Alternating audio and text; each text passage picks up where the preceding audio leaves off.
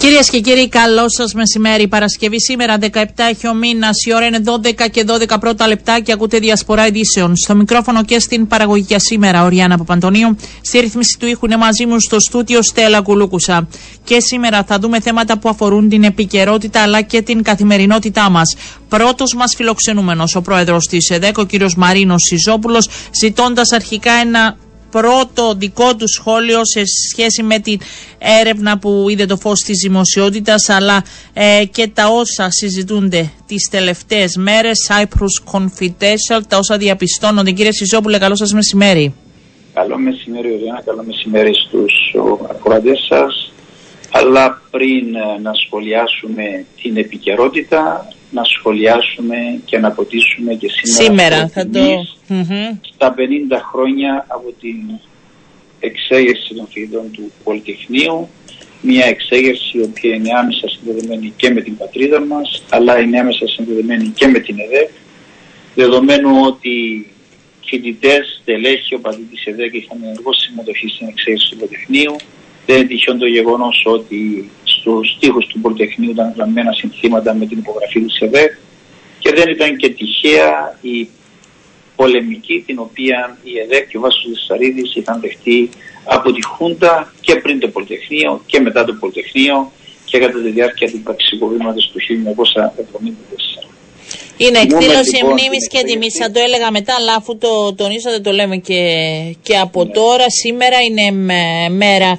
Ε, βρέθηκαν και οι μαθητές μας σήμερα έξω από την Αμερικανική Πρεσβεία. Θα υπάρξουν και εκδηλώσεις ε, των κομμάτων και υποθετήσεις. Ε, η ΕΔΕΚ έκανε την δική mm-hmm, εκδήλωση ναι. την Τετάρτη με κύριο ομιλητή, τον Πέτρο τον Ευθυμίου, ναι. πρώην Υπουργό Παιδείας της Ελλάδας και μέλος του Πολιτικού Συμβουλίου του ΠΑΣΟΚ, ο οποίος ήταν στην Επιτροπή ε, των Θητών του Πολυτεχνείου εκείνη την περίοδο της εξέγερσης. Είναι μια εμβληματική προσωπικότητα η οποία... Να παραδειγματιζόμαστε από εκείνες τις μέρες, νομίζω όλοι μας. Αυτό πρέπει να κρατήσουμε. Ε, κύριε Σιζόπουλε, πείτε μας η εικόνα σήμερα της Κύπρου μετά και από αυτή την έρευνα που είδε το φως της δημοσιότητας. Ε, ωραία να το έχουμε πει πάρα πολλές φορές από την πλευρά της ΕΔΕΚ ότι είμαστε μια χώρα στοχοποιημένη από διάφορες κατευθύνσεις, από διάφορες πλευρές. Γι' αυτό πρέπει να είμαστε πάρα πολύ προσεκτικοί όλοι. Και Προκαλούμε προφανώς για να είμαστε και στοχοποιημένοι. Και, έτσι. Και, ε, να, να σας πω, εντάξει, και τώρα αυτά τα οποία έχουν βγάλει στην ουσία δεν έχει αποδειχθεί μέχρι στιγμής σε οτιδήποτε το, το ιδιαίτερο πέραν από αυτά τα οποία έχουν κυκλοφορήσει. Θεωρώ ότι δεν είναι τυχαία η χρονική στιγμή η οποία έχει επιλεγεί για να γίνουν οι συγκεκριμένες ανακοινώσεις. Και γνωρίζουμε πάρα πολύ καλά ότι ξέπλυμα χρήματος γίνεται πολύ, σε πολύ μεγαλύτερο βαθμό και στην Φραγκφούρτη και στο Λονδίνο, αλλά περιέργως εκεί δεν τρέχει ε, τίποτα. Ε, κύριε Σιζόπουλο, όμως, επειδή γίνεται κάπου αλλού, εμείς πρέπει να το ανεχόμαστε. Όχι, δηλαδή, επειδή το άκουσα αυτό το παράδειγμα, αν γίνεται αλλού, να τιμωρηθούν και εκεί. Αλλά γίνεται και εδώ και θα πρέπει να λάβουμε ναι, μέτρα. Συμφωνώ ακριβώς. Αλλά το ζητούμενο ότι αυτοί όλοι οι οποίοι ενδιαφέρονται για την διαφάνεια, γιατί δεν βγάζουν τίποτε για το τι συμβαίνει στις άλλες χώρες, αλλά είναι μόνο στην Κύπρο. Άρα λοιπόν εδώ εξυπηρετείται κάποια σκοπιμότητα. Και είναι γι' αυτόν ακριβώς το λόγο. Και τι, για ποιες σκοπιμότητες μιλάτε και λόγω χρονικής συγκυρίας; Να σας τα πω ναι. Όπως έγινε και με την περίπτωση του Αλτσασίρα, όπως και προηγουμένως είχε γίνει με το κούρεμα των καταθέσεων, λες και μόνο η Κύπρος αντιμετώπισε το οικονομικό πρόβλημα, αλλά δεν ήταν να συμβαίνει κούρεμα καταθέσεων πουθενά αλλού στην Ευρώπη και μάλιστα σε χώρες με πολύ χειρότερη οικονομική κατάσταση από ότι της Κύπρου. Λοιπόν, είναι προφανές ότι εξυπηρετούνται και συμφέροντα και σκοπιμότητες τρίτων γύρω από αυτή τη διαδικασία. Εγώ δεν ε, αποκλείω το ενδεχόμενο αυτή τη στιγμή είναι ακόμα μια προσπάθεια είτε για την μετακίνηση κεφαλαίων από την Κύπρο σε άλλες χώρες, είτε για το θέμα να πληγεί η επενδυτική δραστηριότητα στην ε, Κύπρο. Δεδομένου ότι αυτή τη στιγμή, ε, όπως έχει επιβιωθεί, η κυπριακή οικονομία έχει ένα από τους πιο ψηλούς ρυθμούς οικονομικής ανάπτυξης το 2023 παρά την κρίση η οποία έχει προκληθεί εν ώψη και της ουρανικής ε, κρίσης και της εισβολής της Ρωσίας στην Ουκρανία και όχι μόνο. Ως εκ τούτου λοιπόν εμείς πρέπει να είμαστε πάρα πάρα πολύ προσεκτικοί. Είμαστε μια μικρή χώρα, δεν έχουμε πάρα πολλές δυνατότητες, γι' αυτό πρέπει ό,τι γίνεται να γίνεται με διαφάνεια, με καθαρότητα, με εντυμότητα.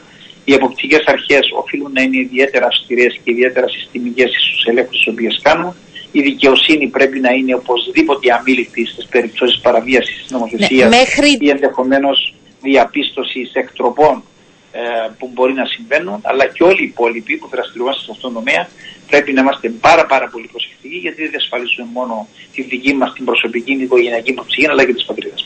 Εσείς δηλαδή δεν διαπιστώνετε με όσα τώρα ήταν το φως, αλλά και παλαιότερα ότι έγιναν ε, εκμεταλλεύτηκαν κάποιοι λόγω και της θέσης τους ε, νομοθεσίες που έμπαζαν και ε, έγιναν πράγματα που δεν θα έπρεπε να γίνουν; Ναι, θεωρώ ότι υπήρξαν τέτοιες περιπτώσεις. Γι' αυτό έχω πει ότι όλοι από την πλευρά της δικής μας πρέπει να είμαστε πάρα πολύ προσεκτικοί. Πρέπει να τηρούμε τις νομοθεσίες, θα τι σεβόμαστε, αλλά εδώ έχουν τεράστια ευθύνη οι εποπτικές αρχές, οι οποίες πρέπει να σπούν έναν ισχυρό και δίκαιο και αντικειμενικών εποπτικών έλεγχων σε αυτές τις δραστηριότητες, αλλά και εκεί και όπου ενδεχομένως διαπιστώνεται ότι υπάρχουν καταχρήσεις, θα πρέπει η δικαιοσύνη να είναι αλήθεια. Θα πρέπει να γίνουν ε, έρευνες για να δούμε αν υπάρχουν ε, υπεύθυνοι και να τιμωρηθούν; Ήδη ο πρόεδρος της Δημοκρατίας έχει ανακοινώσει ότι θα ξεκινήσει η διαδικασία έρευνας και αν και εφόσον διαπιστωθούν ότι υπάρχουν ενδεχομένως τέτοιου είδους περιπτώσεις, θα τύχουν τη ανάλογου χειρισμού και της επιβολής των άλογων ποινών. Ναι. Οι οποίες για μας πρέπει να είναι και αποτρεψικέ αυτές οι ποινές για να μην δημιουργούμε προηγούμενο. Πιστεύετε ότι τα μέτρα που έχουν ληφθεί είναι ικανοποιητικά; Μέχρι τώρα, δηλαδή και ε, αυτά που εξήγηλε ο πρόεδρος της Δημοκρατίας για μια ενιαία αρχή, που είχε βέβαια ε, έρχεται αντίθετη με την άποψη του δικηγορικού συλλόγου. Να το κρατήσουμε και αυτό. Οριανά, δεν υπάρχουν ποτέ τέλεια μέτρα όλα τα μέτρα πάντα ενδεχομένως θα υπάρχουν κάποιες αντάλλιε, θα υπάρχουν κάποια παραθυράκια τα οποία κάποιοι ενδεχομένως θα επιχειρήσουν να τα αξιοποιήσουν. Γι' αυτόν ακριβώς το λόγο και ο τρόπος για να μπορέσει να τα αντιμετωπίσει αυτά τα ζητήματα είναι δύο. Ο ένας ο τρόπος είναι ακριβώς τα παραθυράκια που βρίσκουμε να μην τα αξιοποιούμε αλλά να τα υποδεικνύουμε για να κλείνουν. Και το δεύτερο, εκεί και όπου αξιοποιούνται τα παραθυράκια και γίνεται διαπίστωση μέσα από την έρευνα είτε των εποπτικών αρχών είτε οποιοδήποτε άλλου μηχανισμού ή αρμόδιας αρχής, η δικαιοσύνη να μιλήσει. Ναι. Δεν υπάρχει άλλος τρόπος. Δεν μπορούν να υπάρχουν τέλειες νομοθεσίες που να μπορούν να καλύψουν τα πάντα. Όσον και να προσπαθήσουν, πάντα θα υπάρχουν ενδεχομένως κάποια κενά. Υπάρχουν κάποια. Που θα πρέπει όμως να διορθώσουμε το όνομα της χώρας, έτσι. Ναι, γι' αυτό είπα ότι το διόρθωμα της χώρας θα προέλθει μέσα σε τρία επίπεδα. Το ένα επίπεδο είναι ακριβώς ότι θα πρέπει να ισχυροποιηθεί στον μεγαλύτερο δυνατό βαθμό ο εποπτικός έλεγχος για την εφαρμογή αυτών των νομοθεσιών ή ο έλεγχος για να μην υπάρχουν τέτοιες εκτροπές και παρατυπίες. Το δεύτερο, όλοι πρέπει να είμαστε ιδιαίτερα προσεκτικοί και να σεβόμαστε τις νομοθεσίες και να τις στηρούμε και όχι να επιχειρούμε να βρούμε παραθυράκια για να ξεφύγουμε. Και το τρίτο είναι η δικαιοσύνη. Εκεί και όπου η δικαιοσύνη ε, εντοπίζονται ή φτάνουν κοντά σε τέτοιες περιπτώσεις πρέπει να είναι μιλή. Εάν από εκεί και πέρα χρειαστεί η Βουλή νομοθετικά να προχωρεί και να κλείνει τέτοια παράθυρα και να βελτιώνει τις νομοθεσίες, αντιλαμβάνεσαι ότι αυτό δεν είναι μόνο ευθύνη της Βουλής. Είναι και ευθύνη των υπολείπων αρμόδιων υπηρεσιών του κράτους. Ειδικά των εποπτικών αρχών που ασκούν τον έλεγχο εκεί και όπου διαπιστώνονται ενδεχομένως υπάρχουν κάποια κενά να μας τα αποδεικνύουν και να μπορούμε νομοθετικά να τα κλείνουμε. Δεν υπάρχει άλλος τρόπος.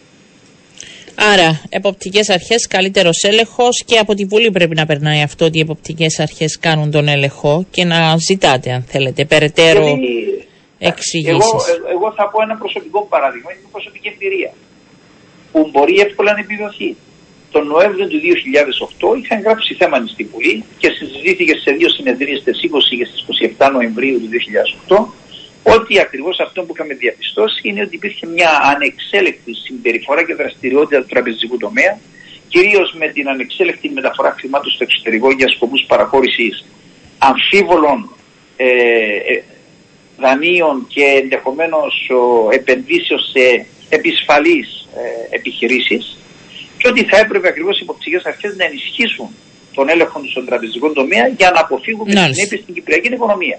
Ε, τότε κανένας δεν μας άκουσε. Ε, τα βρήκαμε μπροστά μας το 12. Ναι. Και το 13 αναγκαστήκαμε να πάμε στο κούρεμα. Και το 23 να γινόμαστε διεθνώς ε, χώρα η ε, οποία είχαμε... συζητείται και για όχι καλούς λόγους. Άρα αναμένουμε καλύτερο έλεγχο από εποπτικές αρχές, το κρατάω. Και αυτό που έχουμε πει, γιατί έγινε το κούρεμα στην ναι. Δεν υπήρχαν άλλες χώρες στην Ευρωπαϊκή Ένωση που είχαν ενδεχομένω χειρότερη οικονομική κατάσταση από τη Κύπρο. Γιατί έγινε το κούρεμα στην Ελλάδα.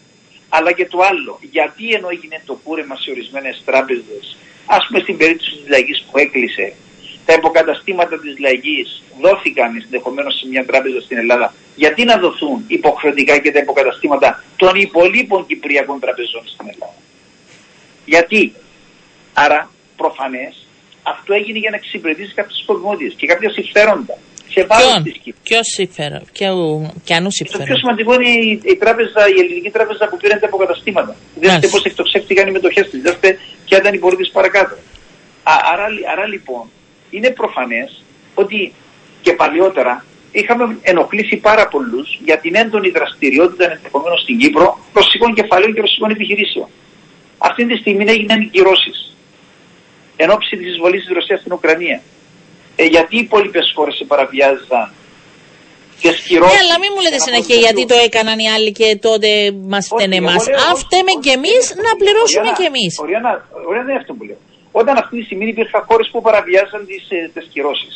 Όπως είναι η περίπτωση της Ουγγαρίας, ναι. όπως είναι η περίπτωση μέχρι της Πολωνίας, όπως είναι η περίπτωση των υπολείπων χωρών που ορμητεύονταν πετρέλαιο και φυσικών αέριων από, την, από τη Ρωσία. Γιατί δεν τους επέβαλαν κυρώσεις; Φανερά έκαναν παραβίαση. Μάλιστα. Μάλιστα. Γιατί δεν τους επέβαλαν κυρώσεις. Ε, Αλλά επέβαλαν κυρώσεις στην Κύπρο. Βέβαια θα σας πω εγώ από την άλλη ότι δεν είναι μόνο με τους Ρώσους επιχειρηματίες που έγιναν ανταλλαγές αλλά έχουμε και άλλους επενδύτες έτσι και από άλλες εκεί, χώρες. Εκεί κυρίως όμως ήταν το μεγάλο πρόβλημα γιατί κάποιοι και τότε με το θέμα του κουρέματος αυτό που επεδίωκαν και αυτό που ήθελαν ήταν να μετακινηθούν ρωσικά κεφάλαια από την Κύπρο και πάνε σε άλλες χώρες. Δεν ξεκάθαρον αυτό. Σε ποιο στάδιο βρίσκεται η ΕΔΕΚ εν ώψη δημοτικών και ευρωεκλογών; Η ΕΔΕΚ εν ώψη δημοτικών εκλογών και εν ώψη εκλογών βρίσκεται σε διάφορα στάδια. Για πείτε μου, έχετε καταλήξει σε, στις συνεργασίες λοιπόν, εντός της δημοτικές, με ποιους θα συνεργαστείτε, τι θα ας, γίνει; Ας, ας ξεκινήσουμε από τα πιο απλά. Για Μπορώ πείτε. Να, όσον αφορά τον καταρτισμό των ψηφοδελτίων μας για τα θέματα των ο, δημοτικών ο, εκλογών, για δημοτικά διαμέρισματα, για δημοτικούς συμβούλους και σχολικές εφορίες είμαστε σε πολύ προχωρημένο στάδιο μπορώ να πω ότι σχεδόν ε, ολοκληρώνεται το σύνολο των ψηφοδελτίων. Όσον αφορά τα θέματα των αντιδημάρχων και των δημάρχων, αντιλαμβάνεστε ότι εκεί αναγκαστικά θα γίνουν κάποιες ε, συζητήσεις για ενδεχόμενες συνεργασίες και με άλλα κόμματα. Στο Δήμο Λευκοσίας, τι σκέφτεται να κάνει εδώ, Εμείς από την πλευρά την ε, δική μας και έχουμε τις δικές μας τις προτάσεις ε, πού μπορούμε να διεκδικήσουμε, πού μπορούμε να στηρίξουμε και να συνεργαστούμε με άλλα κόμματα. Αντιλαμβάνεστε ότι αυτό θα πρέπει να ολοκληρωθεί μέσα από τις διαβουλεύσεις που έχουμε με τους υπόλοιπους και πάρουμε τις τελικές μας αποφάσεις. Γι' αυτό και ακριβώς δεν μπορώ αυτή Δεν θα μου απαντήσετε. Οριάνα, Υπάρχει κάποιος Δήμος που διεκδικεί υποψήφιος της ΕΔΕΚ που αυτόν μπορείτε να μου το πείτε; Εμείς έχουμε θέσει ορισμένου Δήμους τους οποίους διεκδικούμε. Όπως για παράδειγμα είναι ο Δήμος Λευκάρων, όπως είναι για παράδειγμα ο Δήμος της Γεροσκήπου, όπως είναι ο Δήμος ενδεχομένως της πόλης ε, Χρυσοχούς, όπως είναι ενδεχομένως ο, ο Δήμος Πολεμιδιών. Έχουμε υπόψη μας κάποιους Δήμους. Και θα υπάρχει συνεργασία με ποια κόμματα; Ε, αυτό είναι που διερευνούμε αυτή τη στιγμή. Αντιλαμβάνεστε δεν σημαίνει ότι αν διεκδικώς σε πέντε Δήμους, ενδεχομένως δημαρχείο θα πάρω και στους πέντε. Μπορεί να πάρω στους τρεις. Και να είναι συνεργασία με τα ίδια κόμματα και στους πέντε. Μπορεί ακριβώς. Άρα αυτά ναι. αντιλαμβάνεστε ότι δεν Πότε θα ξεκαθαρίσετε εσείς σε σχέση με εμάς η πρόθεση, εμάς η πρόθεση δική μας από την αρχή ήταν αυτό να ξεκαθαρίσει μέχρι ε, και το τέλος Νοεμβρίου. Τέλος το πολύ, πολύ πρώτη εβδομάδα Δεκεμβρίου. Τώρα, όσον αφορά το θέμα των ευρωεκλογών, πρέπει να πούμε ότι είμαστε σε πολύ προχωρημένο στάδιο για τη συγκρότηση του ψηφοδελτίου. Εδώ υπάρχει ένας σημαντικός αριθμός υποψηφίων που ενδιαφέρονται. Ε, η πρόθεση αυτή τη στιγμή να γίνει μια σοβαρή αξιολόγηση των υποψηφιωτήτων στη βάση των γενικών κατευθυντήριων γραμμών που έχει καθορίσει και η Κεντρική Επιτροπή και το Πολιτικό Γραφείο του κόμματος για να καταλήξουμε σε συγκεκριμένες προτάσεις προς τα συλλογικά όργανα, τα οποία έχουν και την ευθύνη να πάρουν την απόφαση για το ποιοι τελικά θα είναι αυτοί οι οποίοι θα αποτελέσουν ή θα συνθέσουν το ψηφοδέλτιο των ευρωεκλογών. Μάλιστα. Ε, θα είναι ονόματα πρωτοκλασάτα στελέχη της ΕΔΕΚ ή θα έχουμε εκπλήξεις, συνεργασίες; Ε, δεν αποκλείεται τίποτα. Αυτό που μπορώ να πω... Δεν μου λέτε τίποτα. Για πείτε μου Αφού, αφού για να ξέρεις ότι για μερικά πράγματα δεν, ναι. δεν λέω, αν δεν είμαι απόλυτα σίγουρος, δεν θέλω να λέω κουβέντες που αύριο μπορεί υποτίθεται να είναι μια διαφορετική απόφαση του συλλόγου οργάνων και να είμαι στεθειμένο. Ναι. Θέλω να λέω για αυτά τα οποία είμαστε απόλυτα σίγουροι και κατηγορηματικοί. Είναι δύσκολα πάντως τα πράγματα για, ε, σε αυτές τις ευρωεκλογές, έτσι. Δύσκολη. Κάθε εκλογή, κάθε εκλογή αναμέτρηση έχει τις δυσκολίες της ή έχει τις ιδιαιτερότητες τη. Η Κεντρική Επιτροπή του κόμματος στις 8 του περασμένου μήνα, το Οκτώβριο, ομόφωνα είχε να αποφασίσει ότι ε, όλα τα στελέχη του, του κόμματος ε, θέτουν την υποψηφιότητα της, την υποψηφιότητα τους στη διάθεση της ηγεσίας για αξιολόγηση, ενδεχομένως για συμπερίληψη και στο ψηφοδέλτιο των ευρωεκλογών αλλά και των δημοτικών εκλογών. Είναι για σας ένα στίχημα αυτές οι ευρωεκλογές όμως, έτσι; Αναφίβολα. Ναι.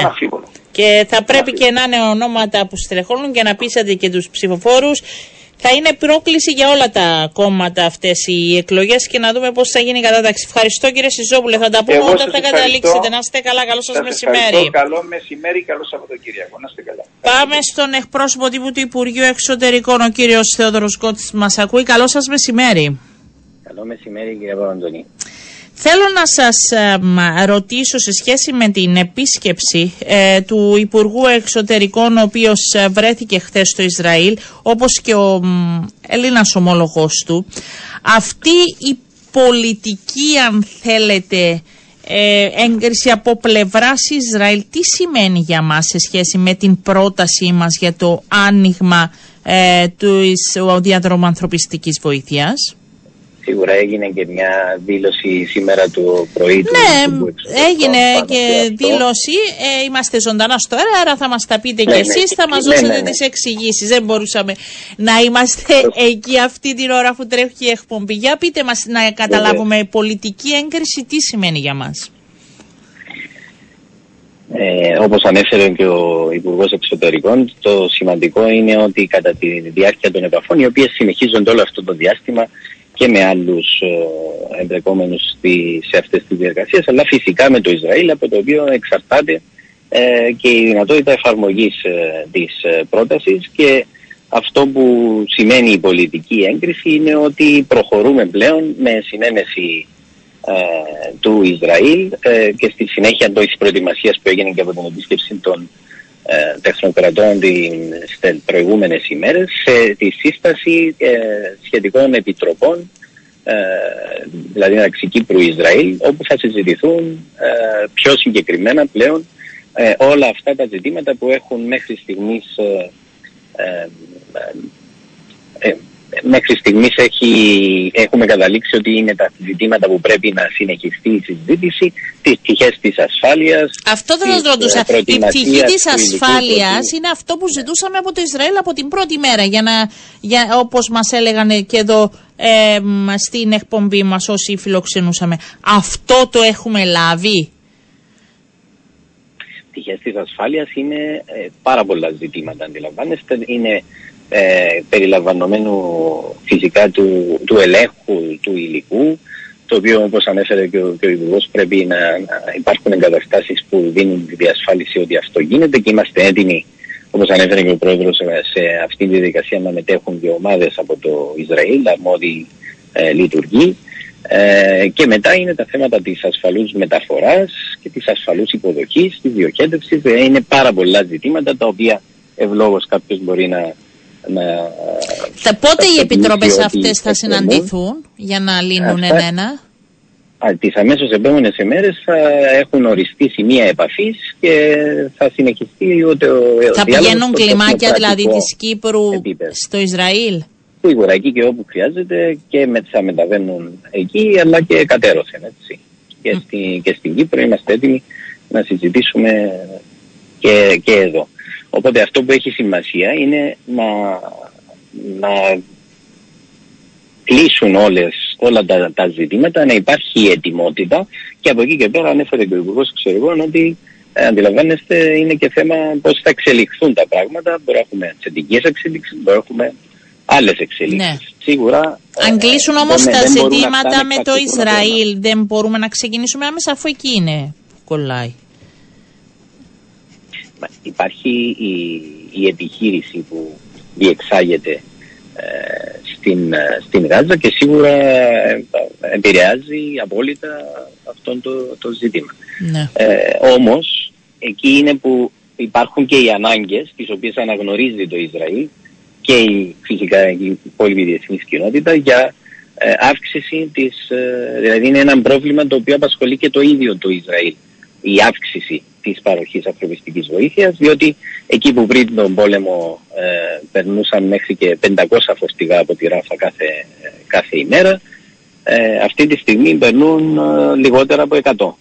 Άρα αυτό δείχνει και ότι κάθε μέρα η ανθρωπιστική βοήθεια που μπορεί να, να διέρθει προς τη Γάζα είναι ε, πολύ λιγότερη από όσοι απαιτείται, πολλό δε μάλλον και με τις αλλαγές που έχουν συμβεί, με την ε, ανάγκη μετακίνησης του πληθυσμού από το βόρειο μέρος στο νότιο λόγω της ε, επιχείρησης την οποία αναγκάστηκε το Ισραήλ να να διεξαγάγει ως αποτέλεσμα των τρομοκρατικών επιθέσεων της 7η Οκτωβρίου. Παράλληλα θα γίνει, επειδή δεν, δεν ξέρω αν θα είναι υπό το Υπουργείο Εξωτερικών και σε τεχνοκρατικό επίπεδο σε σχέση με το πρόβλημα που προκύπτει αφού δεν υπάρχει λιμάνι κοντά. Μιλάμε για ανθρωπιστική βοήθεια και υπάρχει ένα μεγάλο ζήτημα για εμένα σε σχέση με την μεταφορά. Δεν ξέρω αν είναι υπό το Υπουργείο Εξωτερικών ή θα πρέπει να μεταβούν και αντίστοιχη λειτουργία άλλων Υπουργείων. Σίγουρα τα λέμε τεχνοκρατικές ομάδες. Ε, ε, το, το Υπουργείο Εξωτερικών χειρίζεται κεντρικά το ζήτημα, ναι. αλλά ήδη και εσωτερικά στην Κυπριακή Δημοκρατία έχουν γίνει συσκέψεις με όλες τις συναρμόδιες υπηρεσίες ε, Βρέθηκε καμιά άκρη γι' αυτό σε σχέση με το πού θα φτάνουν τα πλοία, πώς θα γίνεται η μεταφορά ή όχι, δεν υπάρχει ξεκαθαρή εικόνα. Κοιτάξτε, τις δικές μας υπηρεσίες αφορά η προετοιμασία όσον αφορά τη Λάρνακα, τις δικές μας εγκαταστάσεις, τους ελέγχους και ούτω καθεξής. Ε, για το τι ιδέες υπάρχουν που υπάρχουν πολλές και υπήρξαν και, τα, και, και παλαιότερα ε, για τρόπους μεταφοράς ε, προς τη Γάζα. Βλέπετε και η Ράφα είναι μέσω ε, χερσαίας ε, μεταφοράς. Οπότε ε, όλες οι επιλογές... Όχι, λέω αν υπόθηκε κάτι περισσότερο και... χθες λόγω της διαδρομής που θα ακολουθείτε και όλα αυτά, αν υπόθηκε κάτι περισσότερο χθες μεταξύ των Υπουργών; Όχι κάτι το οποίο να αναφέρω δημόσια, αλλά σε κάθε περίπτωση ε, η ύπαρξη μη λιμένα δεν είναι απαραίτητη προϋπόθεση για την διεξαγωγή μιας τέτοιας επιχείρησης. Υπάρχουν πολλές άλλες λύσεις και ακριβώς αυτές είναι που αποτελούν ε, και το ένα από τα ζητήματα που συζητώνται και στο πλαίσιο που είπαμε μεταξύ μας, ε, μεταξύ Κύπρου-Ισραήλ, αλλά και ε, με τους αρμόδιους διεθνείς ανθρωπιστικούς οργανισμούς, πρωταρχικά τον Οργανισμό Ηνωμένων Εθνών. Προχθές ο Υπουργός Εξωτερικών είχε συνομιλία με τον αναπληρωτή Γενικό Γραμματέα Ορμόδιο για ανθρωπιστικές υποθέσεις τον κύριο Τρίφιξ και αυτές οι επαφές επίσης ε, θα συνεχιστούν. Ναι. Υπήρξε συνάντηση του κυρίου Κόμπου και με τον Έλληνα Υπουργό Εξωτερικών, τον κύριο Γεραπετρίτη, που βρέθηκε και αυτός στο Ισραήλ; Υπήρξε διαφορά στο πρόγραμμα, οπότε δεν είχαν την ευκαιρία να ε, βρεθούν ε, εκ του σύνεγγυς.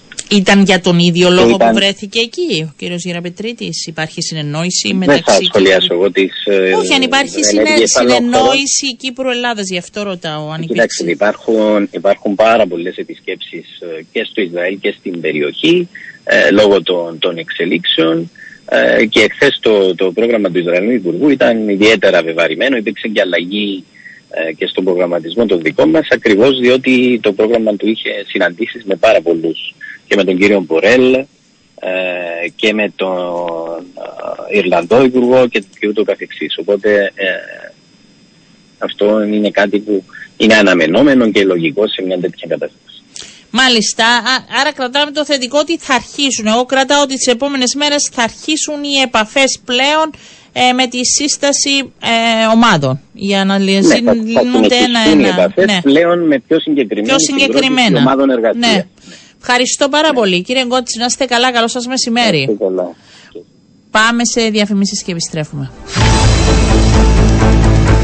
Θα συζητήσουμε τώρα σε σχέση με την επικύρωση της απόφασης του Συλλόγου Καθηγητών της Τεχνικής Σχολής Πάφου για τη διαπαντός αποβολή των έξι μαθητών της σχολής. Είχαμε την απόφαση, είχαμε και συνέχεια από εδώ και πέρα. Τέσσερα από τα παιδιά ήδη έχουν γραφεί σε άλλα, ε, σε άλλα ε, σχολεία της ε, Πάφου και άλλοι δύο ακόμη. Κάποιοι από τους γονείς φαίνεται ότι θα κινηθούν και νομικά. Ε, πάμε στο Διευθυντή της Τεχνικής Εκπαίδευσης, τον κύριο Γιώργο Γιάνκου. Καλό σας μεσημέρι κύριε Γιάνκου. Καλό μεσημέρι, είμαι Γενικός Επιθεωρητής Τεχνικής Εκπαίδευσης. Με συγχωρείτε, Γενικός Επιθεωρητής. Εκπροσωπώ το Διευθυντή, απουσιάζω Διευθυντή. Έτσι, ε, για να λέμε και το σωστό. Να ρωτήσω κάτι, ποια είναι η θέση του Υπουργείου και ποιος ο ρόλος του σε αυτή τη συγκεκριμένη απόφαση για να γνωρίζουμε και εμείς που είμαστε εκτός διαδικασίας; Να προχωρήσουμε σε δύο, σε δύο σκέλη. Η μία ότι ε, ο καθηγητικός σύλλογος της Τεχνικής Σχολής Πάφου αποφάσισε των διαπαντών, διαπαντός απο, ε, αποβολή των έξι μαθητών με δικαίωμα μεταγραφής σε άλλα ε, εκπαιδευτήρια, είτε λύκεια είτε τεχνικές σχολές κλπ. Δηλαδή δεν τους έδιωξε από το εκπαιδευτικό σύστημα εντελώς. Mm-hmm. Η απόφαση του καθηγητού συλλόγου ε, επικυρώθηκε και από το δευτεροβάθμιο. Που στο δευτεροβάθμιο είναι ποιοι μέσα; Εκπρόσωπο των γονέων, και ο επιθεωρητή, ο πρόεδρος της νομικής υπηρεσίας. Ε, Άρα υπάρχει και εκπρόσωπος του Υπουργείου μέσα. Μάλιστα. Μάλιστα. Ναι και αποφάσισε ότι ορθά έπραξε επί της διαδικασίας και ο καθηγητικός σύλλογος, άρα επικύρωσε την απόφαση ουσιαστικά του καθηγητικού συλλόγου της Τεχνικής Σχολής ΠΑΠ. Μάλιστα. Τώρα, το άλλο σκέλος. Ε, το, το μέτρο της ε, αλλαγής σχολικού περιβάλλοντος δεν είναι ε, εκδικητικό. Δηλαδή, δεν είπαμε ότι πρέπει τα παιδιά αυτά να φύγουν από το εκπαιδευτικό σύστημα. Αντίθετα, ο καθηγητικός σύλλογος έκρινε ότι πρέπει να γίνει μια αλλαγή σχολικού περιβάλλοντος και έχουν το δικαίωμα για μεταγραφή ε, σε άλλα εκπαιδευτήρια. Ε, οι πέντε από τους εκτιματητές μπορώ να πω ότι αποτάθηκαν στην διεύθυνση τεχνικής εκπαίδευσης και βρέθηκε λύση πραγματικά για τα τέσσερα παιδιά ε, να μην πω σε λεπτομέρειες γιατί επισέρχονται και τα προσωπικά δεδομένα. Ναι. Ναι, και το πέπτο παιδί αποτάθηκε για αυτό σήμερα τροχιοδρομείται ε, η διαδικασία για να τον ε, ικανοποιήσουμε για αυτόν αυτό που θέλει και πιστεύω ότι την, σε σχολεία της Πάφου σε σχολεία της Πάφου θα πητούν οι πέντες σε εκπαιδευτήρια της ε, επαρχίας Πάφου. Το έκτο παιδί δεν αποτάθηκε κοντά ναι, μπορεί να επιλέξει κάποια ιδιωτική φοιτησία ή θα αποταθεί, θα το δούμε στην πορεία. Ναι, να ρωτήσω κάτι. Αυτά τα παιδιά, ε, ούτε δεν είναι θέμα τώρα τα συγκεκριμένα ή οποιαδήποτε παιδιά, έχει αποφασιστεί σε πρωτοβάθμιο και δευτεροβάθμιο επίπεδο ότι θα πρέπει να αποβληθούν διαπαντός από συγκεκριμένο σχολείο λόγω συμπεριφοράς από ό,τι αντιλαμβάνομαι και από ό,τι επίσης μαθαίνω σχεδόν με τη σύμφωνη γνώμη όλων, υπήρχαν κάποιες μόνο αντιρρήσεις. Για αυτά τα παιδιά δεν θα έπρεπε να μεριμνήσει το Υπουργείο να έχουν παράλληλα και μία στήριξη σύμβουλος ή οποιοδήποτε υπεύθυνος, ώστε να μην πάνε σε νέα σχολεία και ίσως πάλι να μιλάμε για παραβατική συμπεριφορά, δηλαδή να βοηθήσουμε αυτά στους έφηβους και να καταλάβουν και τους λόγους για τους οποίους έγινε όλο αυτό, αλλά και για να μην επαναληφθεί.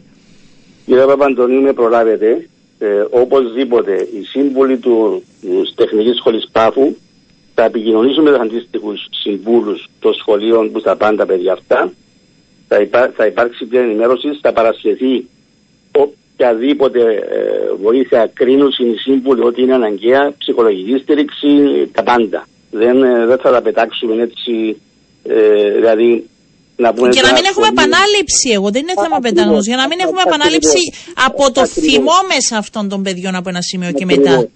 Ακριβώς. Δηλαδή δεν θα, είναι, θα τα παρακολουθούμε, θα δώσουμε οτιδήποτε στήριξη μπορούμε. Το Υπουργείο θα είναι στο πλευρό τόσο αυτών των παιδιών όσο και των γονιών, γιατί ο στόχος μας δεν είναι η εκδικητική τιμωρία, είναι να στο σωστό δρόμο. Και ο καθηγητικός σύλλογος έκρινε ότι αυτός η αλλαγή σχολικού περιβάλλοντος θα βοηθήσει.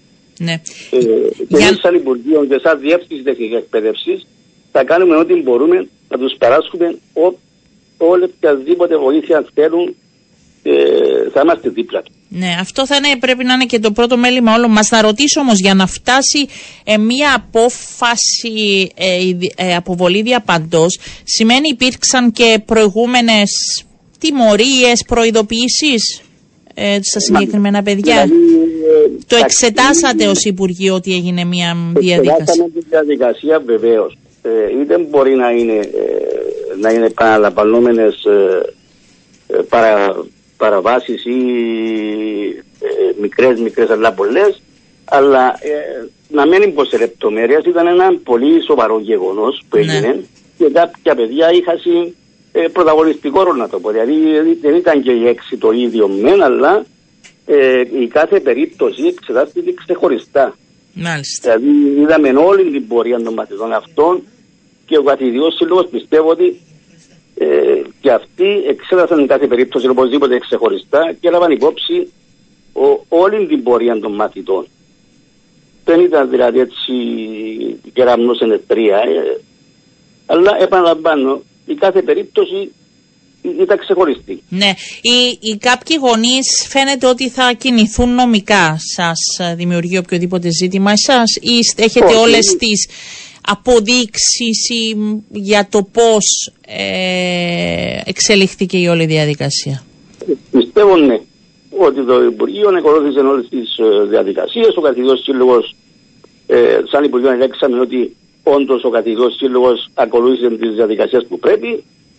Ε, εντάξει, κάποιοι γονείς μπορεί να έχουν.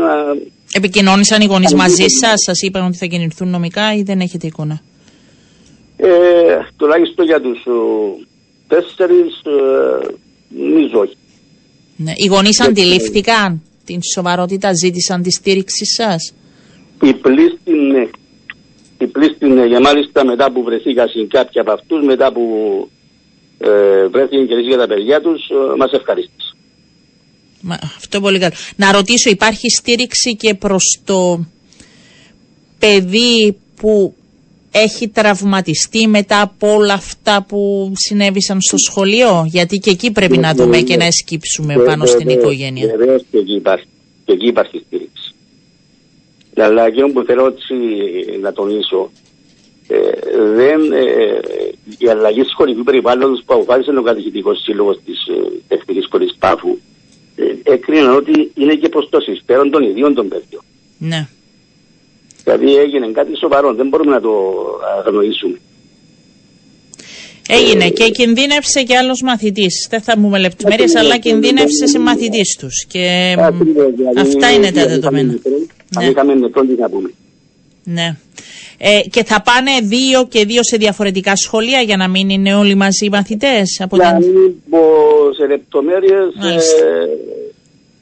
Δεν θα μεταφερθεί η ίδια ομάδα σε ένα σχολείο. Ε, όχι ακριβώς, δεν θα πάει η ίδια ομάδα, αλλά εκεί που θα πας διαφορετικές ειδικότητες, διαφορετικές. Ε, είναι, είναι άλλων σχολικών περιβάλλων. Μάλιστα. Συμβαίνει συχνά αυτό και δεν δημοσιοποιείται ή έχει πολύ καιρό να έχουμε τέτοια τιμωρία; Ε, τέτοια τιμωρία για φέτος είναι η πρώτη φορά. Για φέτος. Αλλά γίνεται. Εντάξει, ξανά ε, συνέβη και σε άλλες. Ε, αλλά ναι. για φέτος, τουλάχιστον εξ όσο γνωρίζω, ε, είναι η πρώτη φορά που. Ε, ναι. Ε, και να αποστείλουν στο δεύτερο βάθμιο φυσικά, διότι μπορεί να τύχει καμιά φορά να μας να οι γονείς του παιδιού που χτυπήθηκε θα κινηθούν νομικά, γνωρίζετε; Δεν, δεν το ξέρω. Μάλιστα. Ε, ευχαριστώ πολύ κύριε Γιάνκου, να είστε καλά. Εγώ ευχαριστώ, να είστε καλά. Να, για να δίνουμε και την εικόνα, το ξέρω μου στέλνετε μηνύματα ε, για το παιδί που κινδυνεύει μετά όλα αυτά που συνέβησαν. Ε, και ό,τι και να πούμε σε αυτή την οικογένεια είναι λυπηρό να πηγαίνει στο σχολείο και μετά να κινδυνεύει να χάσει το φως του.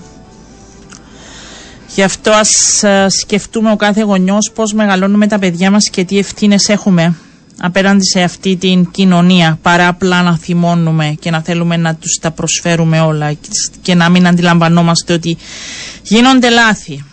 Φεύγουμε. Πάμε στο Διευθυντή Μετρολογική Υπηρεσίας, ο κύριος Κλεάθη Νικολαίδης. Είναι Παρασκευή και τέτοια ώρα συνήθως το φιλοξενούμε. Κύριε Νικολαίδη, καλό σας μεσημέρι. Καλό μεσημέρι, έτσι απλά ως πολίτης Κυπριακής Δημοκρατίας ε, ευαισθητοποιημένος. Το περιβάλλον ρυθμίζει α, πολύ περισσότερο από ότι η οικογένεια τη συμπεριφορά των παιδιών μας. Διότι πολύ λίγο χρόνο δαπανούν με την οικογένειά τους τα παιδιά. Ναι. Περισσότερος χρόνος είναι στο ευρύτερο περιβάλλον. Όλοι μας, όλοι μας. Πρέπει να έχουμε το νου μας. Δηλαδή, άμα μεταξύ τους έφηβοι φτάνω στο σημείο να χτυπηθούν για τους χι λόγους και ένας να κινδυνεύει να χάσει τη, ζω, τη ζωή του και τώρα να το φως του είναι δύσκολα. Είναι πραγματικά και πρέπει να αναλάβουμε όλε τις ευθύνες μας. Τι γίνεται, παίζει, είναι η, η είδηση σήμερα, ό,τι και να κάνουμε, παίζει παντού και ο κόσμος ενδιαφέρεται. Α, δεν ξέρω αν είναι για να πουλήσουν. Βροχές και χιόνια το Σαββατοκυριακό.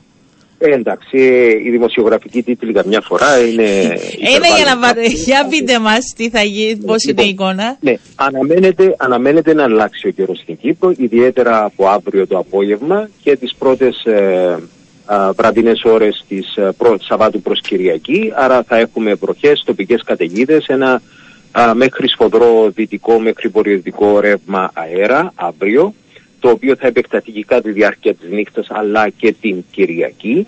Αυτός ο αέρας θα είναι ε, εν, δυνατός αυτή είναι η λέξη δηλαδή ε, να έχουμε λίγο την έγνοια να μην δούμε πάλι να σηκωθούν πράγματα και να πάρεις στο πέρασμα του διάφορα το, τος σφοδρός αέρας ναι. παραπέμπει σε μια Μάλιστα. ένταση Άρα η αυτό οποία θα πρέπει να μας βάλει ναι, θα πρέπει να μας βάλει ναι. κάπου σε μια... είναι ένας κίνδυνος. Άρα είναι Σάββατο βράδυ να έχουμε το νου μας από νωρίς. Ναι. Σε όλη την Κύπρο; Λοιπόν, ε, η, τα πρώτα φαινόμενα θα, τα, θα καταγραφούν στην περιοχή Πάφου, Πόλεως Χρυσοχούς, δυτικά και βόρειο-δυτικά το πεδίο των ανέμων αντιλαμβάνεστε θα δώσει την, ε, την, ε, τα αποτελέσματα του και στη θαλάσσια περιοχή των δυτικών και βορειοδυτικών παραλίων της Κύπρου αλλά οι βροχές, οι τοπικές καταιγίδες συνοδεία του σφοδρού ρεύματος δυτικού βορειοδυτικού αέρα θα είναι το κύριο χαρακτηριστικό το οποίο θα επηρεάσει γενικότερα την περιοχή της ε, Κύπρου μετά τις 1-2 το μεσημέρι, 3 το απόγευμα του Σαββάτου και το πρώτο μισό της, της βραδινής περίοδου Σαββάτου προς Κυριακή. Οι θερμοκρασίες οι οποίες αναμένεται να καταγραφούν αύριο είναι κοντά στις κανονικές για την εποχή. Θα, θα είναι κοντά στις κανονικές για την εποχή. 21 με 23 βαθμούς στο εσωτερικό, γύρω στους 10 με 12 στα ορεινά. Στα παράλια και πάλι 21 με 23 βαθμούς Κελσίου.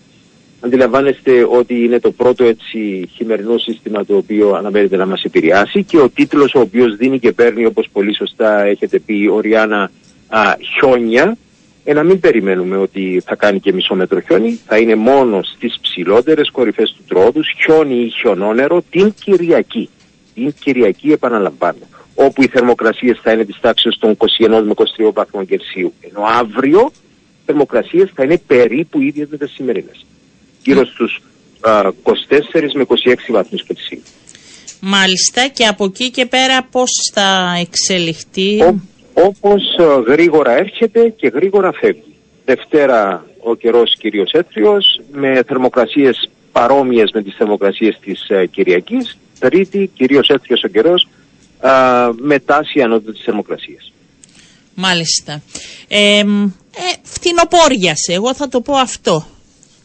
Δεν είναι... Ναι, ναι, διότι το 30 που είχαμε το 28 που είχαμε τις προηγούμενες ημέρες ήταν θερμοκρασίες οι οποίες δεν παραπέμπουν εν πάση περιπτώσει σε φθινόπωρο, παραπέμπουν σε τέλη, α, τέλη Σεπτεμβρίου, αρχές Οκτωβρίου. Ε, ήταν αισθητά πάνω του κανονικού για την εποχή, οπότε αυτό το οποίο αναμένεται να μας επηρεάσει, που αυτή τη στιγμή βρίσκεται στην Αδριατική θάλασσα ναι. και στα Βαλκάνια, θα μεταφέρει στην περιοχή της Κύπρου μια ψυχρότερη αέρια μάζα Μάλιστα. και για να το δούμε έτσι και λίγο μετεωρολογικά και για να γίνει και πιο κατανοητό α, ψυχρός αέρας πάνω από τη θερμή Μεσόγειο δημιουργεί και ενισχύει τις νεφώσεις γι' αυτό και α, στο δελτίο πρόγνωσης καιρού η αναφορά είναι για καταιγίδες. Για καταιγίδες η ποσότητα της βροχής είναι κάτι ανασυχητικό; Με σε σχέση με αυτά που βλέπουμε, γι' αυτό ρωτάω. Για να... ναι. ναι. Η ποσότητα της βροχής δεν αναμένεται να είναι το ανησυχητικό. Το ανησυχητικό θα είναι η συχνότητα των, ε, της ηλεκτρικής δραστηριότητας της ατμόσφαιρας σε συνδυασμό με το υψηλό πεδίο των ανέμων, υψηλής έντασης πεδίου ανέμων, ιδιαίτερα στα ορεινά. Ναι. Έτσι, στις δυτικές βορειοδυτικές του, παριές του τρόδους. Να είμαστε λίγο προσεκτικοί. από Σάββατο βράδυ και ναι. μετά, ε, λίγη ναι, προσοχή. Επειδή θα, θα είναι και βράδυ και οι αρμόδιες αρχές οι οποίες λαμβάνουν το δελτίο πρόγνωσης καιρού θα πρέπει να είναι σε θέση κάτι να κάνουν από τώρα. Ναι. Έτσι. Ποιες είναι αυτές οι αρμόδιες αρχές. Είναι η αρχή ηλεκτρισμού. Έχουμε ένα αερία καλώδια. Έχουμε καλώδια τα οποία είναι... Μεγάλη ιστορία μου ανοίγεται. Αυτά τα αερία ναι, καλώδια. Κάθε χρόνο τα ίδια ναι, λέμε. Κοιτάξτε. Ναι, ναι, ναι, είναι η, η, προχθές με μια μπόρα της τάξης των 15-20 λεπτών πλημμύρισε μια περιοχή στο ναι. Γέρι. Στην ε, Γέρι, Δάλη, Ποταμιά, εκείνη η περιοχή. Αντιλαμβάνεστε ότι είναι θέματα τα οποία. Και την Κυριακή όλοι να, με τις βροχές να έχουμε έτσι έχουνια. Όχι, όχι, όχι. Όχι, μόνο όχι, όχι, όχι, τίποτα. όχι, όχι. Ε, Κυριακή με... θα έχει μεγάλα διαστήματα ηλιοφάνειας. Όπως και σήμερα, επειδή μπερδευτήκαμε σήμερα, είναι ηλιοφάνεια και μια χαρά η θερμοκρασία, ναι, τουλάχιστον στη Λευκοσία που είμαι εγώ. Ναι. Το χαρακτηριστικό της Κυριακής θα είναι το δυνατό βορειοτικό ρεύμα αέρα ναι. το χαρακτηριστικό και ενδεχόμενα η χιονόπτωση στο τρόπο. Να το ακούσουν και οι ψαράδες μας αυτό, ότι η Κυριακή. Οι ψαράδες του έχουν ήδη μάθει, οι ψαράδες ήδη από τα βαρόμετρα τους πάνω ναι. στα σκάφη, αλλά και από την επικοινωνία που έχουμε με το Τμήμα Μετεωρολογίας με τη μονάδα που έχουν καιρού στο αεροδρόμιο Λάνακας, το ξέρουν. Μάλιστα. Δεν θα πούν έξω. Και εκείνοι γίνανε προσεκτικοί με αυτό τον αέρα, δηλαδή να τα ακούμε, γιατί είναι σημαντικό αφού μας τα λέτε να, έχει, να έχουμε μια προσοχή. Τα ναι. Ο κάθε, ο κάθε ένας, ο κάθε ένας μέσα, στο, μέσα στο κομμάτι της δραστηριότητας το οποίο α, έχει, έχει να φέρει πέρα, αντιλαμβάνεται ναι. ότι θα πρέπει να λάβει τα μέτρα του. Και χιόνια λίγα, έτσι. Χιόνια λίγα. Ναι, ναι, ναι. ναι. Ναι. Ναι, ναι, Ξέρετε, το πρωί διαβάσαμε και μου λέει η κόρη μου θα πάμε στα χιόνια. Της λέω όχι, περίμενε, δεν είναι για να πάμε στα χιόνια ακόμη. Γι' αυτό λέω. Χιόνια τωρινά είναι πολύ μεγάλος τίτλος. Λοιπόν, ε, να είστε καλά κύριε Νικόλα. Πείτε μου, ελπίζω τα Χριστούγεννα να έχουμε. Ναι, πείτε μου να κλείσουμε. Ε, με, με παραπέμπει τα χιόνια, ναι. εκείνο το όμορφο πηματάκι χιόνια στο καμπανάριο, ε, έτσι. Θα έχουμε τα Χριστούγεννα; Κύριος είδε και στις εικόνες τις οποίες μας έφερνε ένας εξαιρετικός δάσκαλος, θα αναφέρω το όνομα του, Γιώργος Πολυκάρπου, ένας εξαιρετικός δάσκαλος που μας ανέβαζε τα, τα, τις εικόνες της κάθε εποχής, όπου στηριζόταν από τα χιόνια, έτσι. Χιόνια, καμινάδες, παιδάκια αντιμένα με βαριά ρούχα. Έτσι, ε, είναι, είναι εικόνες. Είναι, όχι, είναι πολύ ωραίο. Ξέρετε τι, ότι αυτό τους το λέω πάντα όταν μιλάμε για εκπαίδευση, ότι τους καλούς εκπαιδευτικούς που προσφέρουν στα παιδιά, τους θυμόμαστε με το όνομα τους όσα χρόνια να περάσουν και είστε καθαρό παράδειγμα τώρα που μας το είπατε. Λοιπόν, κύριε. Έχω, έχω, έχω, η, η εξέλιξή μου ως επιστήμονας οφείλεται σε αυτόν τον άνθρωπο. Πολύ σημαντικό. Λοιπόν, ευχαριστώ κύριε Νικολαίδη. Καλό σας Σαββατοκυριακό. Να είστε καλά. Λοιπόν, Παρασκευή μεσημέρι, Πάρης Δημητριάδης είναι απέναντί μου και είναι και στην τηλεφωνική μας ε, γραμμή φιλοξενούμενη η κυρία Δέσποινα Λιαράκου γιατί θα μιλήσουμε για τη Λεμεσό και θα μιλήσουμε, πάρει καλό μεσημέρι, άρχισε και τα... καλό μεσημέρι Ριάννα. Σήμερα έχουμε ένα ευχάριστο και ένα δυσάρεστο θέμα Εντάξει, ξεκινάμε με... Ατζέντα. ξεκινάμε με το ευχάριστο. Λοιπόν, είναι... Η Εθνής Έκθεση Βιβλίου Λεμεσού. Ναι. Και έχουμε μαζί μας την ε, έχουμε τη χαρά να φιλοξενούμε την κυρία Δέσποινα Γιαράκου, η οποία ε, ε, είναι υπεύθυνη της κεντρικής νεανικής και ε, παιδικής σκηνή. Σωστά τα λέω, κυρία Γιαράκου. Καλό σας μεσημέρι. Γεια σας, καλό μεσημέρι. Καλό μεσημέρι και στους ακροατές. Είναι όλα έτοιμα; Είναι όλα έτοιμα και μάλιστα είναι σε εξέλιξη το επαγγελματικό συνέδριο, δηλαδή ένα συνέδριο που αφορά τους επαγγελματίες από το χώρο του βιβλίου, εκδότες, βιβλιοπόλες, αφορά αγοραπολισία δικαιωμάτων, ε, συμμετέχει και η ΚΕΔΕΠ, η Κυπριακή Ένωση Βιβλιοθηκονόμων, οπότε έχουμε ξεκινήσει δυναμικά σήμερα με τους επαγγελματίες του βιβλίου και αύριο ανοίγουμε τις πόρτες για το κοινό.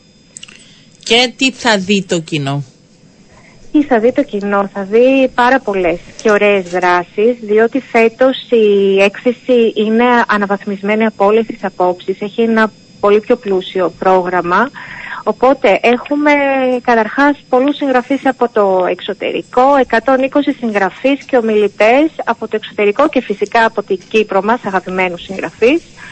Έχουμε συμμετέχοντες από 10 και πλέον χώρες, ε, και πάρα πολλούς εκθέτες, φέτος είναι πάνω από 80. Οπότε θα ε, έχουμε σε τέσσερις σκηνές την κεντρική σκηνή που είναι οι ομιλίες, τα πάνελ, οι συνεντεύξεις θα έχουν την ευκαιρία να παρακολουθήσουν συγγραφείς όπως ο Γιάννης Καλπούζος, η Ευτυχία Γιαννάκη που θα συνομιλήσει με τον Σταύρο Χριστοδούλου για το αστυνομικό μυθιστόρημα. Έχουμε ένα υπέροχο αφιέρωμα στον Νίκο Καζαντζάκη ε, ένα αφιέρωμα στον Κύπριο ποιητή τον Ηλία Κωνσταντίνου και έχουμε συγγραφείς όπως η Μαρία Αλφα Ιωάννου, η Νάσια Διονυσίου, η Κωνσταντία Σωτηρίου, ε, ο Κώστας Βραχνός. Άρα στην κεντρική σκηνή λοιπόν ε, θα τρέχει όλο αυτό το πρόγραμμα, ε, όλο το διήμερο. Παράλληλα, στην παιδική και νεανική σκηνή που αφορά μικρά παιδιά, εφήβους και νέους, ε, φέτος είναι και νεανική σκηνή, άρα απευθυνόμαστε και στους νέους ε, βιβλιοφίλους, θα έχουμε πάρα πολλές δράσεις, ε, βιβλιοπαρουσιάσεις, συγγραφείς που θα παρουσιάσουν διαδραστικά τα βιβλία τους, όπως η Ελένα Αρτζανίδου, η Χριστίνα Αποστολίδη, η Δέσποινα Ηρακλέους, ε, η κυρία Συντορέ που θα μας έρθει για πρώτη φορά στην Κύπρο, η Μαρία Καριωτάκη, αλλά θα έχουμε και πάρα πολλές ε, δράσεις και παιχνίδια. Ε, και εδώ θα ήθελα να αναφερθώ στον πρώτο βιβλιομαραθώνιο που διοργανώσαμε και τα παιδιά συμμετείχαν και διάβασαν μία λίστα από βιβλίων και θα έρθουν να γνωρίσουν τους συγγραφείς, τους εικονογράφους ε, το Σάββατο και φυσικά να τους επιβραβεύσουμε για Ναι. την ε, προσπάθειά τους. Πολύ καλή, πολύ καλή ιδέα Πώς αυτή. έγινε δηλαδή αυτό; Ε, ξεκινήσαμε πριν πέντε μήνες. Βγάλαμε μια ανακοίνωση που έλεγε έχετε πέντε μήνες για να διαβάσετε πέντε βιβλία. Ε, Εμείς δώσαμε λοιπόν τη λίστα των βιβλίων. Ε, Τους χωρίσαμε σε δύο ομάδες. Η μία ομάδα ήταν τα μικρότερα παιδιά, οπότε είχαν πέντε βιβλία ε, ε, που αντιστοιχούσαν στην ηλικιακή κατηγορία αυτή. Και η δεύτερη ομάδα ήταν τα μεγαλύτερα παιδιά του Δημοτικού. Και έτσι είχαν ε, την πρόκληση να διαβάσουν από ένα βιβλίο το μήνα, να το επεξεργαστούν, να κάνουν και χειροτεχνίες αν θέλουν και όλα αυτά ε, ε, να έρθουν ε, το Σάββατο, ε, να τα έχουν μαζί τους, να γνωρίσουν τους συγγραφείς και να, να, να, να μοιραστούν τη μαγεία των βιβλίων και να δουν ότι εκτός από τους ίδιους υπάρχουν και άλλοι στην ηλικία τους που διαβάζουν και αγαπούν τα βιβλία. Είναι μια πάρα πολύ ωραία ενασχόληση δημιουργική. Είχαμε πάρα πολλές συμμετοχές πρέπει να σας πω. Ε, ξεπέρασε τις προσδοκίες μας, οπότε το Σάββατο αναμένουμε ειδικά στο βιβλιομαραθώνιο να, να γεμίσει ασφικτικά η παιδική Πολλές και νεανική συμμετοχές σκηνή από μικρά παιδιά εννοείται. Και, από τις, ε, και από τα μεγαλύτερα. Ε, Ναι. Το εντυπωσιακό λοιπόν ήταν ότι και τα μεγαλύτερα παιδιά ε, ισοψήφισαν ουσιαστικά οι Όταν ομάδες. λέτε μεγαλύτερα, τι ηλικίες; Ε, 8 με 12 ετών ήταν τα μεγαλύτερα του Δημοτικού. Ο βιβλιομαραθώνιος αφορούσε παιδιά Δημοτικού. Παρ' όλα αυτά να αναφέρω ότι έχουμε πάρα πολλές συμμετοχές στο αφιέρωμα στο graphic novel και έχουμε, θα συμμετέχουν οι γυμνάσια και λύκεια της πόλης και μάλιστα θα έχουμε και δύο εργαστήρια κλειστά με δήλωση συμμετοχής για το Σάββατο το απόγευμα όπου εικονογράφοι θα κάνουν με τα παιδιά, ε, θα δημιουργήσουν κόμιξ. Οπότε και από εκεί υπήρχε και από τα μεγαλύτερα παιδιά υπήρχε μεγάλο ενδιαφέρον και εδώ θα πρέπει να πω και πολλά συγχαρητήρια στους εκπαιδευτικούς που μεταφέρουν όλα αυτά τα ερεθίσματα στο σχολείο και φέρνουν τα παιδιά κοντά στο χώρο του πολιτισμού και του βιβλίου και προσπάθησαν να, να κανονίσουν να έρθουν τα παιδιά στην έκθεση γιατί είναι και Σάββατο και δεν είναι ώρες ε, που τα παιδιά βρίσκονται στο, στο Ο- σχολείο, ο- θα έρθουν ναι. μόνοι τους με τους γονείς Οπότε, τους. κυρία Οπότε είναι Κεράκου, πολύ σημαντικό. Παρότι Ναι. είναι μόνο η δεύτερη χρονιά, ε, η διεθνής εκθέση βιβλίου φαίνεται όπως έχει αναβαθμιστεί πολύ σημαντικά φέτος. Αυτή την αίσθηση Ε, Έχουμε. θα έλεγα ναι, πιστεύω θα το δει το κοινό και από μόνο του. Ναι. Ε, έχει αναβαθμιστεί και ως προς τους εκθέτες. Έχουμε πολλούς εκδοτικούς οίκους που έχουν έρθει διπλάσιο και από αριθμό το εκθετών εξωτερικό. και συγγραφείων. εξωτερικό. Ναι. Που, πού θα Αφρικό. σας βρούμε, τι ώρες για ναι, όλους όσους ναι, μας ναι, ακούν. αυτά τα Λοιπόν, πρακτικά, ναι. Τα Τα πρακτικά. διαδικαστικά. Βεβαίως. Ε, στο Χαρουπόμηλο, στην πλατεία του Μεσαιωνικού Κάστρου Λεμεσού, από αύριο το πρωί, ε, 9.30 ώρα είναι τα εγγένεια και αμέσως στις 10 ξεκινάει ο Γιάννης Καλπούζος σε μια συνέντευξη με τον α, κεντρικό μας παρουσιαστή, τον Χρήστο Μιχάλαρο και ε, στη Το συνέχεια... συνάδελφο, το έχουμε γνωρίζουμε. μιλήσει- Τον καλό συνάδελφο. Ναι, ναι, τον Τον καλό καλό συνάδελφο. συνάδελφό ναι, σας ναι. βεβαίως. Ναι.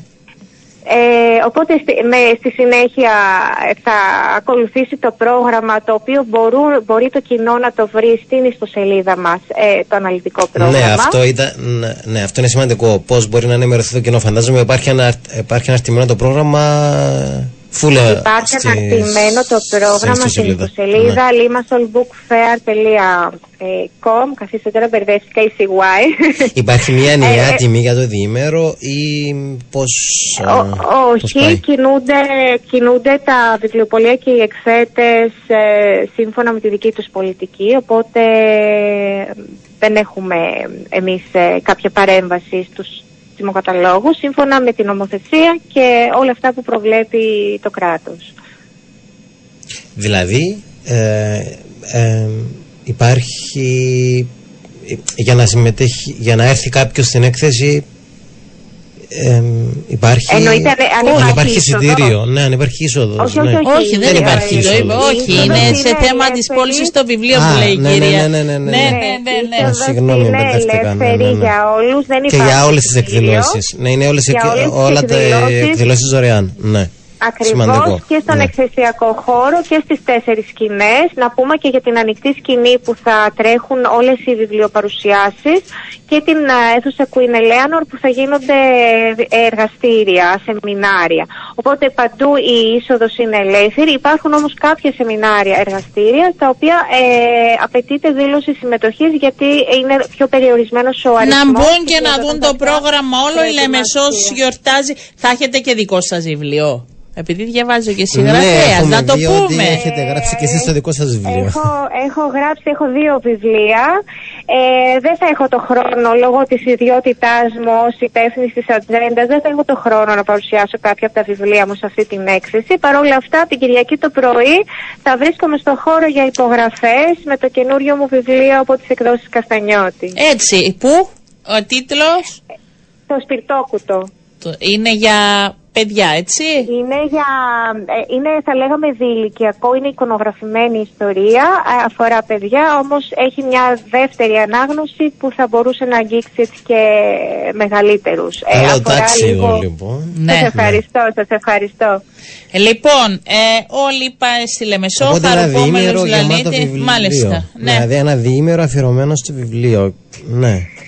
Ένα διήμερο αφιερωμένος στο βιβλίο και με όλες τις, τις μορφές, γιατί εδώ θα ήθελα να πω ότι έχουμε και μια θεμα- θεματική που αφορά και τα audiobooks, που Ναι. είναι τα βιβλία που τα ακούμε. Τα Άρα ακουστικά, πέρα από ναι. το έντυπο βιβλίο, Μμμ. θα έχουν την ευκαιρία και οι άνθρωποι, υπάρχουν άνθρωποι με πλο- προβλήματα όρασης ή κάποιοι που δεν προλαβαίνουν να διαβάσουν και ενδεχομένως ε, το να Ναι. ακούσουν ένα βιβλίο θα Αυτό είναι πολύ σημαντικό. τους εξυπηρετούσε. Οπότε έχουμε και Ναι. ε, ομιλίες για αυτά. Έχουμε για το chat GPT, το AI, την, α, που είναι ένα θέμα πολύ τελευταία, έτσι, πολύ...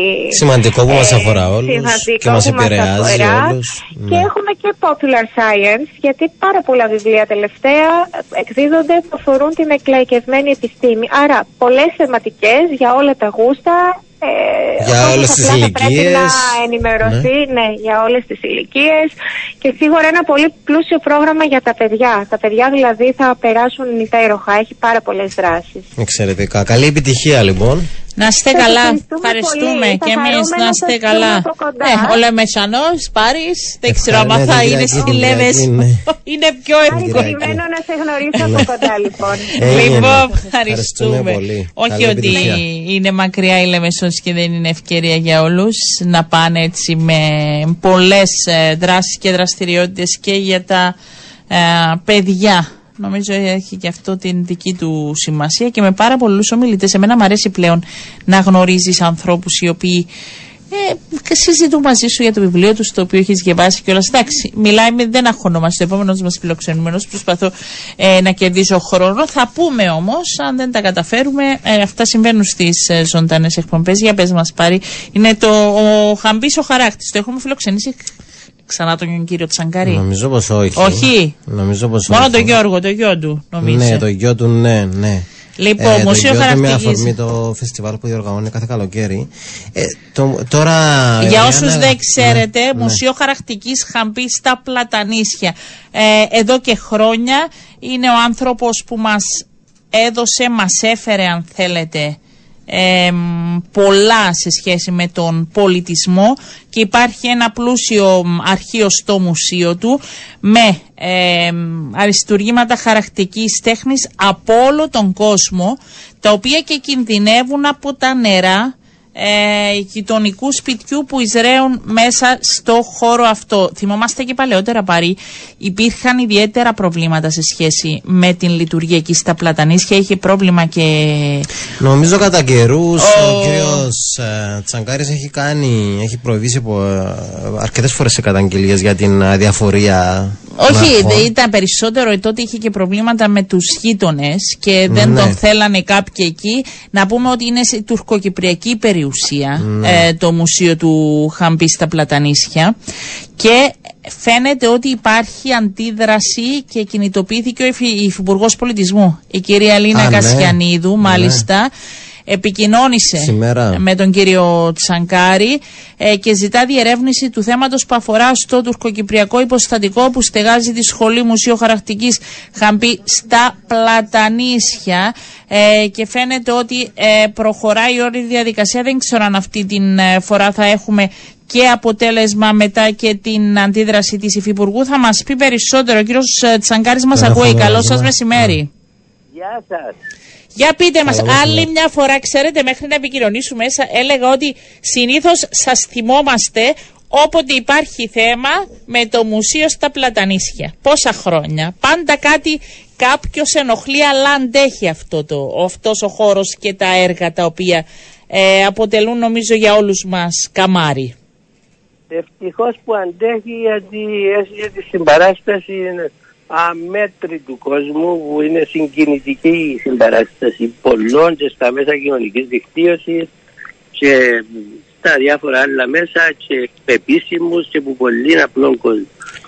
Πείτε Ε, μας τώρα, ε, σας πήρε τηλέφωνο η Υφυπουργός, κυρία Κασιανίδου, υπάρχει εξέλιξη; Υπουργό έρχεται αύριο το μεσημέρι δαμέ. Ευχαριστώ την πάρα πολλά, έδειξε ενδιαφέρον. Μπράβο της για την άμεση ανταπόκριση. Αυτό πρέπει να κάνει. ναι. Όχι μπράβο της. Αυτά πρέπει να κάνουν. Ναι, έχεις δίκιο, έχεις δίκιο. Συνηθίζαμε συνήθως διαφορετικά, αλλά ναι, έχεις δίκιο. Ναι. Ναι, κύριε Τσαγκάρη. Ναι. Ε, ελπίζω ότι, ελπίζω, ε, συγκινεί με πάρα πολλά το ενδιαφέρον όλων όσων ε, ενδιαφερθήκαν. Πρέπει να σας πω ότι αυτή τη στιγμή είναι, υπάρχει δηλαδή μια αντιπροσωπεία του ΑΚΕΛ που έδειξε ενδιαφέρον για λύση του προβλήματος. Ενδιαφέρθηκε πάρα πολλά και συγκίνησε με η Πρόεδρος της Βουλής η Ανίτα Δημητρίου, ενδιαφέρθηκε ο Υπουργός Εσωτερικών και πάρα πολλοί άλλοι που διάφορα πόστα. Τι είναι το πρόβλημα ακριβώς, κύριε Τσαγκάρη, που έχει Το δημιουργηθεί; πρόβλημα είναι ότι έρχονται νερά, εξεκινήσαν τούν τα νερά το 2018, πριν πέντε χρόνια, από το διπλανό σπίτι, εισδρέουν το, το δωμάτιο με το αρχείο του μουσείου σε χαμηλότερο επίπεδο που το γείτονα και τα νερά εισραίουν στο, που τον τοίχο στο πάτωμα του μουσείου και είναι βρεμένο το πάτωμα. Μέσα στο πάτωμα, μέσα στο δωμάτιο τούτο έχουμε αρκετές συσταριέρες με πάρα πολλά χαρακτικά που, που σπουδαίους χαράκτες που τον 16ο αιώνα μέχρι σήμερα. Μα που σπουδαίους χαράκτες. Τούτα, ή τα χαρακτικά είναι χαρτί. Το χαρτί υποφέρει που την υγρασία. Εγώ έτσι πέντε χρόνια που επικοινώνησα πρώτα με τον Μουχτάρη Δαμή, ο οποίος ε, δεύτερη να το λύσει, είπε μου πάει στις τουρκοκυπριακέ περιουσίε. Επία στι τουρκοκυπριακέ περιουσίες, έγραψα πάρα πολλές επιστολές και email και στον έπαρκο Λεμεσού επίσης και με φωτογραφίες. Ήρθαν με είδαν τα, θεωρούν τα και δεν θέλουν να κάνουν τίποτε. Πώς το ερμηνεύετε, κύριε Χαμπή. Ερμηνεύω, έχει δύο ερμηνείες, όποια θέλετε πιάστε. Μια είναι ότι ο μηχανικός των τουρκοκυπριακών περιουσιών που έρχεται να με και είπε μου ότι έκαμε ό,τι εμπόρε, σημαίνει πέντε χρόνια ότι έκαμε και δεν επέτυχε είναι ανίκανος, δεν νομίζω είναι ανίκανος. Και το άλλο είναι ότι είναι εχθρικός απέναντι μου και δεν θέλει να λύσει το πρόβλημα. Γιατί όμως κάποιος Τα να είναι πιο τα εχθρικό απέναντι σας; Το αν είναι εχθρικός απέναντι μου ξέρει το ίδιο. Ναι. Γιατί, ναι. Μένουν, μένουν, κατοικείται η δίπλα κατοικία Ναι. από Θα που είχα προέρχεται. εγώ την ίδια απορία. Κατοικία, Βέβαια κατοικείται. Ολόχρονα, ολόχρονα όχι, ως εξ- όχι ως εξοχικό. Όχι, κατοικείται ολόχρονα, αλλά Ναι. το πρόβλημα, εμένα μου το είπε ο Μουχτάρης ο ίδιος να με πέφτει, ο, πώς δεν προέρχεται τούτα τα Η νερά διαρροή. του Ναι. μουσείου, γιατί είπε ότι ο αρφότεχνος του που είναι πίσω από το αρχείο μας στο σπίτι του, έφκανε ένα λάκκο μέσα στην αυλή του, κανένα μέτρο και σωρώνει όλα τα νερά και με ολόχρονα. Το Λοιπόν, ε, που τότε που έφκανε τον λάκκο υπάρχουν τούν τα νερά μέσα στο αρχείο. Και Ελπίζω, όταν ναι. ήρθε, ήρθε τώρα η τελευταία επιστολή που μου έστειλε η διευθύντρια των τουρκοκυπριακών περιουσιών της Λεμεσού τον Αύγουστο, ήταν ε, ότι είναι η υψομετρική διαφορά που προκαλεί το πρόβλημα. Και εγώ ρωτώ που το, δύο, που το 94 που κατέχονται το κτίριο δαμήπων το αρχείο μέχρι το 2018 δεν υφίστατο η υψομετρική διαφορά; Γιατί δεν υπήρχε υγρασία καθόλου τούν τα χρόνια ούλα. Ξεκίνησε η υγρασία το 18. Άρα κάτι πιθανό να έγινε. Τώρα που έρχονται όλοι όμως για επισκέψεις κύριε Τσαγκάρη να βρουν και λύση και να αρχίσει η επιδιόρθωση. Αυτό η συμπαράσταση είναι ένα, αλλά θα πρέπει να γίνει και κινητοποίηση ε, πλέον υπηρεσιών για να βοηθήσουν. Ε, ναι, ε, υπάρχει μια κινητοποίηση που πάνω από τη επαρχιακή διοίκηση. Μάλιστα. Ελπίζουμε να δοθεί λύση όμως, να μην μείνουμε μόνο στην ε, άμεση κινητοποίηση. Μπράβο, το θέμα είναι να θελήσουν οι υπεύθυνοι των τουρκοκυπριακών περιουσιών της επαρχιακής διοίκησης Λεμεσού να λύσουν το πρόβλημα. Ναι. Εάν έρθουν και πούν δεν λύεται το πρόβλημα, ποιος είναι να τους κάνει να το λύσουν; Ναι. Εγώ δεν θα ανοίξω το μουσείο ποτέ εάν δεν στεγνώσει το δωμάτιο του αρχείου του μουσείου. Ναι. Τελείως και παύλα. Από σεβασμό. Δεν θέλω να με περιπέζουν άλλο. Ξεκάθαρο και νομίζω ότι από όλους όσου είπατε, ο Υπουργός Εσωτερικών μπορεί, αν θελήσει, ε, να δώσει επί της ουσίας λύση. Δεν θα τα αφήσουμε ούτε εμείς. Θα επικοινωνήσουμε και την ερχόμενη εβδομάδα να δούμε πού βρισκόμαστε και αν άρχισε έτσι κάποιος να αντιλαμβάνεται. Ευχαριστώ κύριε Τσαγκάρη, να είστε καλά. Πείτε μας. Ναι, γι' αυτό το κρατάω. Γι' αυτό το κρατάω. Επειδή ενδιαφέρθηκε και επειδή γνωρίζω ότι ε, μπορεί αν θέλει, λόγω των υπηρεσιών, λόγω ότι είναι επικεφαλής του Υπουργείου που μπορεί να διαχειριστεί αυτά τα ζητήματα, ε, θα περιμένουμε όλοι. Λοιπόν, και εγώ καρτερώ. Α, Μα είναι η ώρα να ανοίξουμε το μουσείο. έτσι. Ελπίζουμε να λυθεί Έτσι. το συντομότερο. Θα το δούμε εκ νέου. Ευχαριστούμε κύριε Τσαγκάρη, να είστε καλά. Ευχαριστούμε. Δεν γίνεται να αφήνουμε λίγοι, λίγοι νέοι άνθρωποι όπως το είχαν πει το χαράχτη Νομίζω πραγματικά. είναι μοναδικός. Και το παλεύει χρόνια. ναι, ναι. Χρόνια αυτό το πράγμα. Βραβεύεται διεθνώς. Είμαστε πολύ περήφανοι. Εντός ταλαιπωρείται. Είναι οξύμορο όμως. Ε. Να, Πάντα. να, ναι. Να είναι ένας άνθρωπος που μας κάνει περήφανους. Αλλά ο ίδιος να αντιμετωπίζει τόσο. Καθημερινά ζητήματα που δεν έπρεπε να ναι, ασχολείται με αυτά. Ζητήματα ανόητα ουσιαστικά. Ναι. Πάρε ευχαριστώ πάρα πολύ Και σήμερα. εγώ, καλό Σαββατοκύριακο. Έτσι άμεσα κινητοποιήθηκε, μόλις είδαμε χθες και με το χαμπί το θέμα, με άμεση κινητοποίηση και από πλευρά του Πάρη και χαίρομαι πάρα πολύ να έχουμε έτσι αυτή τη συνεργασία. Λοιπόν, να είστε καλά κυρίες και κύριοι, να έχετε πολύ όμορφο Σαββατοκύριακο, με λίγη προσοχή όπως είπαμε, δυνατή άνεμη και εμείς με το καλό θα τα πούμε Δευτέρα γύρω στις 12 και 10.